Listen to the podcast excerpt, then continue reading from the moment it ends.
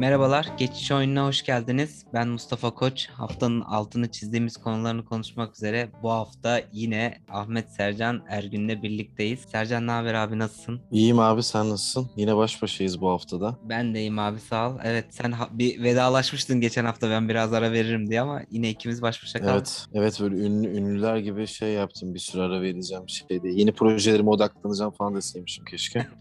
Döndük yine abi. Yani şeyde e, hafta sonunda göz açıp kapayınca kadar geçiyor. Yine mesainin ortasındayız. Ama şey geldik işte. Yine yayındayız altı çizilide. Es geçmiyoruz ya her hafta. Aynen öyle. Nasıl geçti geçen haftan? Abi geçen hafta fena geçmedi. Zaten şeyde yani normal iş temposu devam ediyor. Yavaş yavaş ofise dönüşler başladı zaten. Onun dışında hafta sonu da işte maçlar vardı zaten. Elimizden geldiği kadar takip ettik zaten. Yani bir yandan işte yazın son günleri havalar güzelken faydalanmak gerekiyor. Bir yandan biraz dinlendik. Bazı bayağı zaman sonra tekrar e, kitap oku yani bir kitap aldım elime. İşte Ahmet Ümit'in son kitabını aldım. Hı hı. E, onu da bir güzel okudum yani vakit varken temiz havada çıktım. O bir iyi geldi. Bugün yorgunluktan pek kitabımı tabii şeye bakamadım. Diziye falan da aldık. Zaten hani gündem yoğun. Milli takımda falan hoca değişikliği var. O yüzden hani e, konuşacak konularımız var yine. Evet demişken başlayalım. Milli takımın yeni teknik direktörü Stefan Kuntz oldu. Şenol Güneş'le başladığımız aslında heyecanlı başladığımız bizim çocuklara evrilen bir süreç oldu. Milli takımın herkesin tamamen ilgisini kaybettiği bir dönemden aslında iyi bir e, süreç geçirdi ta ki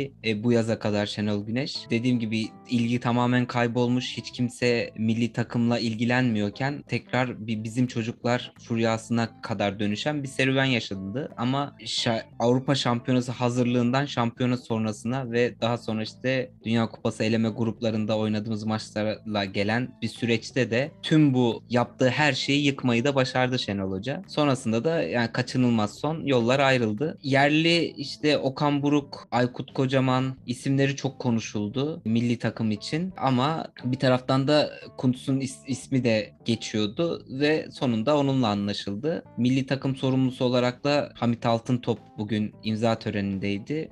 Ve sonrasında okudum ben Şenol Güneş ayrıldıktan sonra 20-25 tane teknik direktörle görüşmüş. Hani isimler kimlerdi neler vardı bilmiyorum ama muhtemelen bu anılan isimlerle de görüşüldü herhalde. Ama Ya e, 20-25 nasıl bir sayı? Yani plansızlık örneği aslında ama günün sonunda yani e, herhalde doğru bir isme yönlendiler diye umuyorum ben. Çünkü yani hiçbir kulüp veya hiçbir milli takımın 20-25 tane milli yani takım hocasıyla normal iş mülakatına 20-25 kişiyi almak kaç ne kadar süre alır yani Mustafa çok planlı bir iş değil gibi. Herhalde her, sokaktan çevirdikleri herkese sordular. E, En sonunda da Kuntz'ta karar kılındı gibi. Yani şu an ilk benim izlenimim aslında iyi bir tercih. E, y- Yani yerli anılan isimlerden ziyade hem Almanya'da şu an hali hazırda alt yaş grubunu çalıştıran bir teknik direktör olması, orada az çok da olsa bir başarı elde etmiş olması. Yani hem yetiştiren hem altında bir taraftan da yarışmacı kimliği olan bir takım var e, vardı elinde. Şimdi burada da aynısı olacak. Biliyorsun Avrupa Şampiyonası'nın en genç takımıydık. E, yani elde genç aslında bir taraftan e, geliştirilmesi bir taraftan da yarışmacı kimliğinin ön plana çıkarılması gereken bir takım. Bir, bir şekilde hamuru başlangıç olarak iyi yoğrulmuş ama biraz daha şekil verilmesi gereken bir takım. Şenol Hoca'nın beceremediği şekilde aslında iyi çalıştırılsa bir şekilde iyi işler çıkartabilecek de bir kadro var. Muhtemelen kendisi de bu takıma eklemeler ve çıkarmalar yapacaktır. Birebir aynı takımla devam etmeyecektir. Bir müddet sonra en azından. Bana birazcık heyecan verici geldi aslında. Sen nasıl görüyorsun? Ya sen çok iyi bir e, noktaya değindin. Şüphesiz ki hani Almanya'dan geliyor olması beni de heyecanlandırıyor. Bir yandan Alman milli takımı yeni bir yapılanmanın e, içinde. İşte Löw sonrası orada onlar Münih'in hocasıyla devam ettiler. E, şimdi oradan da U21 hocası da o yapılanmanın belki parçası olarak bize düştü. E, çok da genç bir teknik adam değil. E, yani doğum yani ye- 60 yaşında. O yüzden hani genç bir teknik adam olduğunu söylemek zor ama Bundesliga'da yani toplam futbolculuk kariyerinde işte 600 maça çıkmış yani ciddi bir kariyeri geride bırakıp sonrasında da e, kulüp ve e, milli takım kariyeri var. İşte Kaiserslautern'da başkanlık yapmış. Bundesliga 2'den takım 2009-2010 sezonundan gördüğüm kadarıyla, okuduğum kadarıyla işte Bundesliga'ya çıkarmış. Sonrasında e, Hurst Hrobersch mi nasıl okunuyor? E, onun arkasından da U, U21'in o da Almanya efsanelerinden biri. U21'in başına geçiyor ve e, bir U21 ile bir Avrupa şampiyonluğu kazanıyor finalde İspanya'yı yenerek. O yüzden senin dediğin gibi yarışmacı kimliği olabilecek ve zeki ama çalışmıyor denebilecek ham yeteneklerin aslında olduğu. Yani bunu söylemek bir yandan çok acı çünkü bu oyuncuların işte Premier Lig'de oynayanları var, e, Fransa Ligi'nde oynayanları var ama milli takıma geldiklerinde aynı kimyayı hani senin dediğin gibi en genç takımla gittik ama bir varlık gösteremedik. Çünkü birbirinden bağımsız sahada gezinen oyuncular vardı. Herhangi bir taktiksel anlayışın içinde değillerdi. O yüzden e, Kuntz'un bu oyunculardan bir harmanla bir sistem yaratıp en azından ilk etapta kısa vadede Norveç karşısında bizi galibiyete taşıyıp Şampiyonlar Ligi'nde e, bizi playofflara doğru atması. Çünkü o aldığımız ağır yenilgiden sonra gruptan direkt çıkmanın zaten çok zorlaştığı belli. Çünkü Hollanda'da yavaş yavaş o e, jenerasyon geçişini tamamlayıp elinde zaten iyi bir kadro var. Onların zaten kendine gelmesi Avrupa ve dünya futbolu için de çok sevindirici bir gelişme. Yani tüm bunların ışığında e, yine dediğin gibi 21 yaş altı takımdan gelen daha sonra işte bu yaz olimpiyatlı takımının da başındaydı e, Almanya'nın. O yüzden genç oyuncular çalışmayı bilen, altyapıyı bilen ve yani kısa vadede de belki kısa orta vadede e, gurbetçi futbolculardan işte Beşiktaş'a gelen Can gibi ya da Schalke gibi Türklerin yaşadığı Gelsenkirchen gibi işte Berlin gibi bölgelerde yetişmiş ve o bölgelerin takımlarında oynayan Türk oyunculardan da belki birkaç tane ekleme gelebilir. Bu direkt olarak belki e, A milli takım seviyesinde olmaz ama e, U17, U19 ve Ümit Milli taraflarında da oyuncuların yavaş eklemlendiğini görebiliriz. Belki de Kuntz'un ismi Alman milli takımı geçmişte olması oyuncuları da belki Almanya ile Türkiye arasında tercih yapacak bir oyuncuyu ikna etme noktasında da işe yarabilir. O yüzden e, iyi bir tercih gibi duruyor şu an kağıt üzerinde. Hamit Altıntop'un da e, kaderi birazcık Kuntz'un başarılarına bağlı. Ama ilk etapta Ekim'de yine milli ara gelecek. Zaten şurada da çok fazla bir şey. Birkaç hafta sonra yine milli maçlar var. E, o yüzden orada göreceğiz konusunda neler yapacağını. Ama sezona çok iyi girmeyen bazı oyuncularımız var. Kalecilerimiz biraz formsuz. E, Altay'da Uğurcan da işte Çağlar Leicester çok iyi girmedi sezona. O da birazcık takımına ayak uydurdu. E, Fransa'da da Lille güç kaybetti. Yani oyuncular geçen sezon turnuva öncesi Mayıs'ta bıraktığımız gibi değil Mustafa. O yüzden mental olarak onları sanırım önce bir toparlamak gerekecek. Ama ben e, başarılı olmasını temenni ediyorum çünkü Türk teknik adam ya da belli isimler sarmalından en azından çıkarak e, belli bir 3 yıllık bir planlama bile bence güzel bir planlama Türkiye için. Yani 3 yıllık bir planlama ile kısa vadede e, bir turnuva yani Dünya Kupası'na ilk etapta gitmek bizim için en büyük başarı olur. Sonrasında diğer Avrupa Şampiyonası'nda yine büyük bir turnuva görmüş. Avrupa Şampiyonası üstünde Dünya Kupası'nı atlatmış. Yaş olarak daha büyümüş, daha tecrübelenmiş ve e, jenerasyon yeni aşağıdan katılan oyuncularla hani güçlü bir Türkiye ile bir Avrupa Şampiyonası'nda 2024'te bu takımı görebiliriz. O yüzden heyecan verici diyebilirim. Yani umarım Kuntz başarılı olur. Umarım dediğin gibi ama işte o 3 yıllık planlama deniliyor ama Türkiye'de hiçbir zaman uzun vadeli yapılan hiçbir planlamanın sonuna neredeyse gelemediğimizi görüyoruz. E, Kuntz umarım bu konunun içine dahil olmaz. Yapılan planlamayla birlikte sonuna kadar hiçbir şey elde edilmese bile bırakacağı büyük izler olacağını tahmin ediyorum ben. Dediğin gibi katılmak Dünya Kupası'na en azından ilk etapta katılabiliyor olmak büyük bir başarı olacaktır. E, grupta geldiğim şu son halden sonra ki mental olarak da yine dediğin gibi çok kötü bir takım var şu an. Şenol Güneş bu konularda çok iyidir ama hani taktiksel, teknik olarak bile sahada çok kötüyken bile zihinsel olarak takımlarını çok iyi ya da futbolcularını çok iyi hazırladığını görmüşüzdür bu zamana kadar. O konuda da maalesef hep sınıfta kaldı son dönemde. Yani artık e, bunu başarabilecek şeyleri, sınırları tamamen geçmişti o. Umarım Kuntz bunu yapabilecek e, ortamı bulabilir burada. Kendi iki tane yardımcısını e, getirecekmiş. Buradan da ekibe eklenen olacakmış. En azından şundan eminim. Şenol Hoca ile bunun olmayacağını artık kanaat getirmiştim. Çünkü yazın başından beri bunun e, yapılması gerektiğini sürekli söylüyorum ya da konuşuyorum. Biz en kötü takım olarak Avrupa Şampiyonası'ndan döndükten sonra oyun yani orada oynanan oyuna ya da oynanamayan oyuna dair herhangi bir analiz ya da bir buna karşı bir çözüm dinlemedik, dinleyemedik kimseden aslında neredeyse. Yani bu takımın neden bu hale geldiğine dair de hiçbir şey konuşulmadı. Çünkü anlatması gereken birinci ağız bunu anlatmadı. Bize karşımıza çıkıp basınla çatışarak e, hat bildirme geliştirme yoluna geçti. En azından biliyorum ki Stoff Kunt bize gerçekten karşımıza oturup bazı sorunların nedenlerini açıklayabilecek, bunların çözüm yollarını önerebilecek argümanlar bize sunacaktır bundan sonrası için. Ekibinde profesyonel insanlar olacak ve dedim dedik olmadan bir inatlaşmaya gitmeden takımını kuracak ya da işte oyun sistemini oturtmaya çalışacaktır falan filan. E, bunları bu en azından bunlar konusunda bundan sonra içim rahat bir şekilde milli takımı izliyor olacağım bu süreç içerisinde. Dediğim gibi umarım bundan sonrası e, ona bu bunları yapabileceği uygun ortamlar sağlanarak devam eder ki imza töreninde aslında ilk saçmalıklar başladı bir taraftan. E, işte tazminat soruldu. Yani bir teknik direktöre imza töreninde sorulan ilk sorulardan Ya Türkiye'de Türkiye'de ya Türkiye'de geleneksel spor medyası çöplük yani ben bunu çok rahatlıkla söyleyebilirim ki dijitalde bile e, zaman zaman genç nesil işte 30 yaşında bir gazetecinin e, takım muhabirliği bu konular üzerine çok konuştuk Mustafa. Yani takım muhabirliğine soyunup işin sanki muhasebeci gibi defterini tutması ya ortada herhangi bir sportif başarı yok takım toplanmamış bir antrenman bile yapmamış sahaya çıkan bir takım bir 11 bir formasyon yokken bunları sormak bunlar tamamen işte kendi haber müdürlerini kendi ahbap çavuş ilişkilerini işte o basın toplantısı sonrası abi nasıl sordum soruyu Alman'a muhabbetlerini işte o sigara molalarında falan geçiyordur yani ben eminim.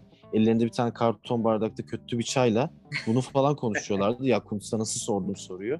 Ya böyle aptalca sarmaların içine umarım bu takım çıkıp sahaya gerçekten potansiyeli olan iyi bir jenerasyon var elimizde. Hani yok dünyanın en iyi, işte en iyi, Türkiye'nin en iyi jenerasyonu dedik. Aslında geçmişte şunlar vardı. Şu an daha Avrupa'ya açılan bir gerçekten genç, dinamik bir sürü farklı takımdan e, bir jenerasyon var ve işte 2002 Dünya Kupası'nda Galatasaray iskeletinin üzerine eklemeler vardı. Başka turnuvalarda işte Fenerbahçe'nin yerleri iyiydi. Bir, dur- bir dönem Beşiktaş'ın yerlerinden iskelet oluştu.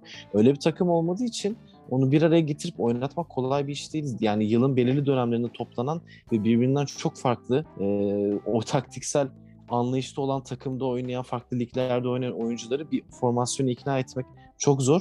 Ya bunu yapabilen ülkeler zaten Mustafa ekol oluyor. Hani biraz bocalıyorlar, bir jenerasyon kaybediyorlar. Bir sonraki turnuvada yarı yapıyorlar. Ondan sonraki turnuvada final oynuyorlar ya da işte kafa kafaya güzel maçlar izletiyorlar bize. Biz de yani ekol olmak, yani bu saatten sonra Türkiye'nin bir ekol olmasını da ben beklemiyorum ama bu takımın nasıl kadın voleybol takımı bir ekolse bu takımın da ileride Avrupa'nın ekollerine kafa tutacak bir başaltı takımına dönüşen bir e, takım olması ilk etapta bizim için yeterli olur.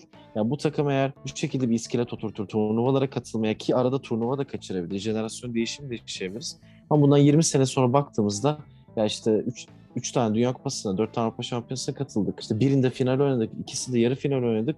Ama çok güzel top oynattı. Dedirtmesi dışında benim hakikaten bir isteğim yok. Yani herhangi bir Avrupa Şampiyonası Dünya Kupası kazanmak şu an hayal. Yani çok kolay bir iş değil çünkü oralara geldiğinde iş bambaşka noktalara gidiyor. Yani İtalya'nın, İtalya gibi, Almanya gibi, İngiltere gibi e, takımların karşısına dikilmek çok kolay değil. O yüzden hani e, bu kısır döngüden umarım o sürekli bahsettiğimiz kısır döngüden e, biraz olsun çıkar ve e, birazcık daha ileriye bakarız. Umarım dediğin gibi oralara gittiğinde iş bambaşka bir seviyeye ulaşıyor. Yani tabii ki o elemeleri oynamak, o elemelerde başarılı olup Dünya Kupası'na ya da Avrupa Şampiyonası'na katılmak ve elde etmek çok güzel, çok iyi e, yani iyi elde edilmiş başarıdır ama orada mücadele etmek, o seviyedeki takımlarla birlikte mücadele ediyor olmak da bambaşka bir şey. İşte mesela Şenol Güneş'in benim takıldığım konulardan bir tanesi de oydu. Bir hafta kalmıştı herhalde İtalya maçına. Basın toplantısında daha İtalya'yı nerede karşılayacağımıza karar veremedik gibi bir cümle kurmuştu. Yani Ya sen onu dediğin zaman bütün şey kalkıyor ortadan işin ciddiyeti. Yani bir hafta kalmış turnuvada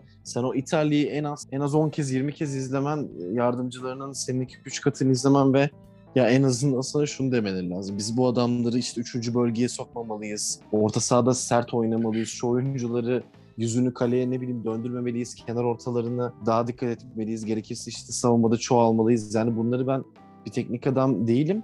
Ya bunları ben basitçe bir takımı izlediğinde bir takımın güçlü yönlerini 3 maç sonunda anlarsın. İşte kontraya şey vermemeliyiz, ataklarımızı bir şekilde sonlandırmalıyız. Bin tane şey söyleyebilirsin ama antrenmanlarda da e, hiçbir hazırlığının olmadığı, işte ahbap çavuş ilişkisiyle bir şey yaptıkları ortada. Zaten sonuç ortada.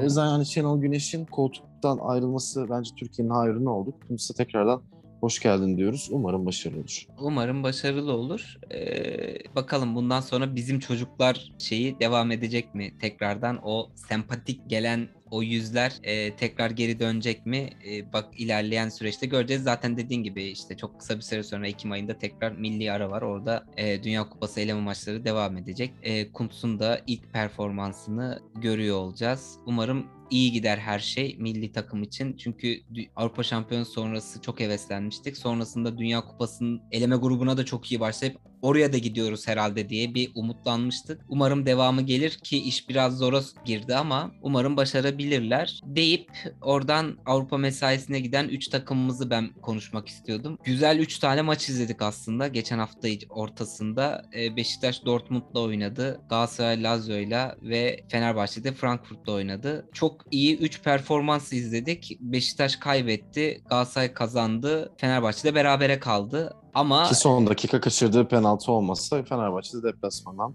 3 Evet. puana dönecekti. Aynen. Uzun süredir Avrupa'da özellikle işte Galatasaray'ın Lazio karşısına aldığı galibiyet önemli. Çünkü böyle bir takıma karşı uzun süredir e, galip bile gelemiyorduk. Puan bile alamıyorduk belki de. Ve bu üç takım da tabii ki Beşiktaş kaybetti. Dönem dönem sahada çok gör- kötü göründüğü anlar da oldu. E, çok pozisyon verdiği anlar da oldu. Ama umut ışığı, umut belirtileri gösteren anlar da izletti bize. Ya Dortmund'a karşı Mustafa kötü görünmek bence çok doğal. Yani şu anda Avrupa'da oynadıkları oyunu oynayabilecek e, çok az takım var. Yani hücum anlamında söylüyorum. Savunmada zaten çok e, güçlü bir takım değiller. Onu geçen programda konuştuk. Ama ellerinde bekleri dahil birçok takımın e, kenarlarında oynayabilecek hatta ileri üçlüsünün kenarlarında oynayabilecek oyuncular. Mönye Bola e, forvet olarak başlamış bir oyuncu.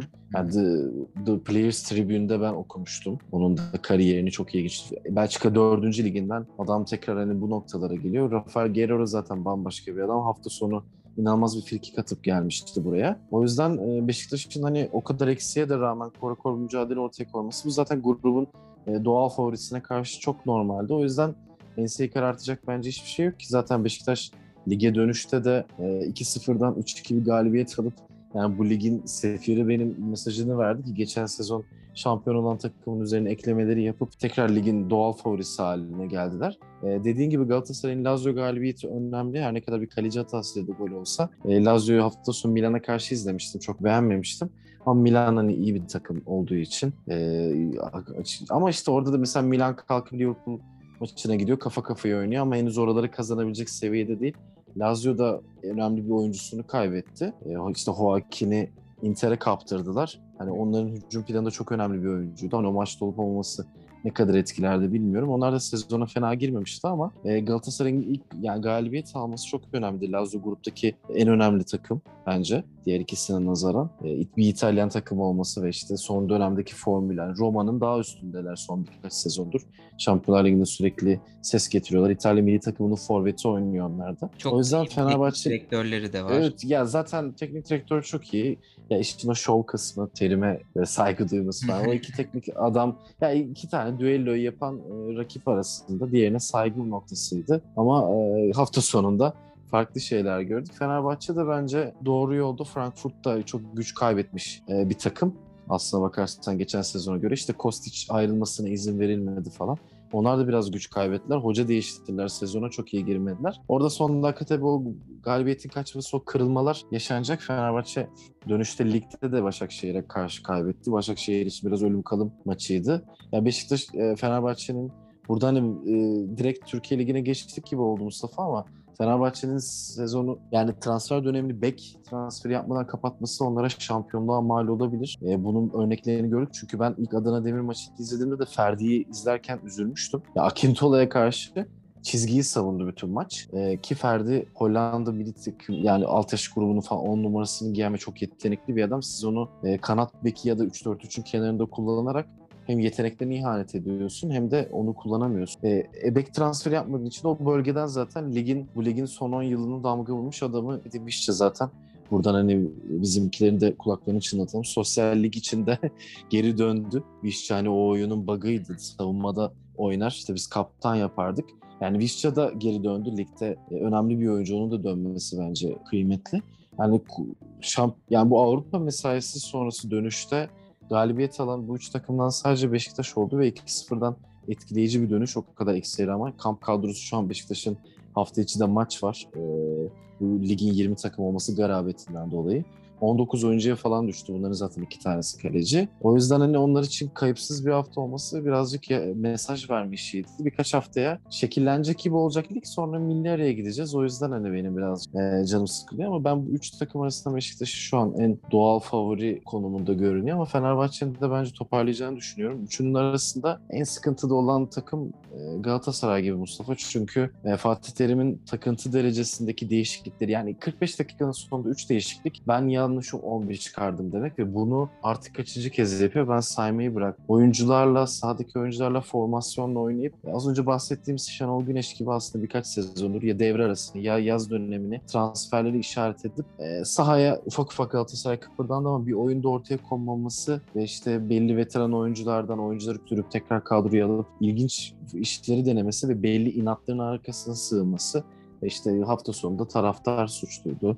Başka bir gün sakatlıklar, başka bir gün Türkiye Futbol Federasyonu. Bahaneye de suçlanacak dış mihrak bitmediği için o açıdan çok sağlıklı bir e, yapıda olduğunu düşünmüyorum ben Galatasaray'ın da Terim'in de e, kafa yapısının. O yüzden hani bu üç takım içinden Beşiktaş'ın daha şanslı olduğunu görmek lazım. Şimdi hafta içi yine lig maçları var. Hafta sonu oynanıp Avrupa mesaisine gideceğiz. O yüzden bir sonraki maçlarda takımlarımızın performansını görürsek en azından Ekim ayı için bizim için birazcık daha e, ışık tutar gibi geliyor bana. Ee, öyle biraz benim hani takıldığım ve konuşmak istediğim tarafı dönüşte 3 takımın da yaşadığı sıkıntıydı. 3 teknik adam da aslında Avrupa mesaisinde çok yorulduklarını ve o yorgunluğun sahaya yansıdığını üç, üçü de basın toplantısında bundan bahsetti. Yani aslında e, iyi bir performans sergiledikleri bir taraftan seviniyoruz ama e, bir taraftan da dönüşlerde bunları yaşayıp aslında bizim hala seviye olarak oralardan çok uzak olduğumuzu tekrar görüyoruz her şekilde. Kesinlikle. E, Bütün staminayı harcayıp hafta sonu lige güç kalmıyor yani %10 şarjda e, devam ediyor gibi olan yani rotasyon mesela Pereira rotasyonu işaret etti. Hani ben rotasyona gitmedim Galatasaray gittim hani Galatasaray gitmedi onlar da yenildi dedi. Mesela aslında haklı bir noktaya değindi. Hani bunun bunun sihirli bir değneği, değneği yok. Ama yani ben bu noktada Mustafa şeyi sadece merak ediyorum. E, bu takımların sezon başında Şampiyonlar Ligi ya da Avrupa, Avrupa Ligi'nde konferans liginde gruplara kalacakları ve orada 3-4 günde bir maç Eylül-Ekim ayından itibaren milli aralar hariç Kasım'da falan o takvimin iyice sıklaşacağı belli. O, bu oyuncular ona göre fiziksel yüklemenin e, yapılması ve kadroların da ona göre belirlenmesi gerekiyor. Ufak ufak da Fenerbahçe'de zaten bayağı 6-7 eksik var. Beşiktaş şu an revire döndü. O yüzden bir yerlerde yanlış yapılıyor. Yani bu açılan makas giyi, koşu mesafeleri, XG'ler falan bin tane şey konuşulurken bence en başta planlama hatası yapılıyor. Tabii ki o var. Ee, bir de şu var abi. Şimdi mesela Lahoz muhteşem bir maç yönetti bence. Dortmund Beşiktaş maçı. Oyun o kadar az durdu ki, o kadar akıcı bir oyun vardı ki. İnsan ee, özeniyor değil mi Avrupa'yı böyle görünce Türkiye evet, Ligi de Evet, böyle yani olmaz. ki ben e, ki çok maçtaydım. iyi bir hakem bu arada. Çok e, iyi bir hakem bu arada. Evet, çok, çok iyi bir hakem ve çok sevinmiştim yani maça atandığı için. Ben maçtaydım bir de. Ya büyük keyif ya oraya gidip hani maç izlemeye gidip maç izleyemeden dö- dönüyorsun ya ligde. Ya gerçekten futbol maçı izledim yani 90 dakika. Ben o yüzden gitmiyorum abi işte.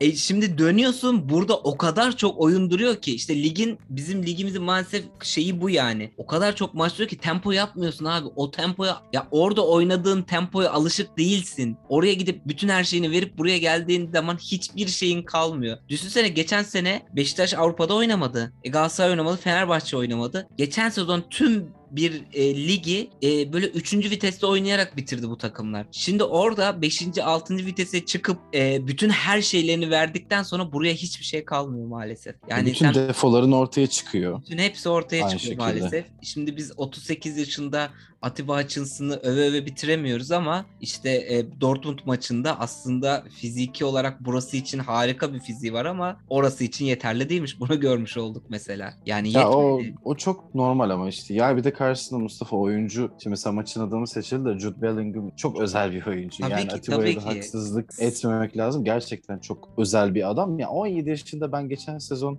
Bundesliga pandemi sonrası izlerken dedim bu herif ne? Yani Gio Reyna benim o takımda en beğendiğim adam. Hani stil olarak daha farklı bir oyuncu. Ama Bellingham'ın oyundaki o olgunluğu ya inanılmaz. O bu yaşta bir oyuncu kadar olgun oynaması işte bu seviyeleri o kadar erken çıkıyorlar ki hani git 200 e, maçı devirdi Marcus Rashford Manchester United'da Mustafa yani Hani buralara bir de bunları hani konuşmak lazım. Mesela Sergen Yalçın e, Rıdvan'dan bahsediyor, altyapı oyuncularının monte edilmesinden bahsediyor. Çok haklı noktalara değiniyor. Ama bu oyuncuları da oynatmadığın zaman işte 38 ya 38'lik Atiba'nın artık adamın posası çıktı. Bu hani şey bir tabirimi mazur gör. Hani adamın artık posası çıkmışken fiziksel olarak onu o noktalara atmak hem onun defolarını ortaya çıkarmasına sebep ol, oluyorsun. Hem de e, tartıştırıyorsun belki kendini zaten kanıtlamış bir oyuncu. Kariyerin artık sonu hani e, Atiba'yı tartışsan ne olur? O ayrı bir mesele. Kazandırdıklarıyla Beşiktaş'ın efsaneleri, yabancılar arasında, efsane oyuncuları arasına girmiş bir isim.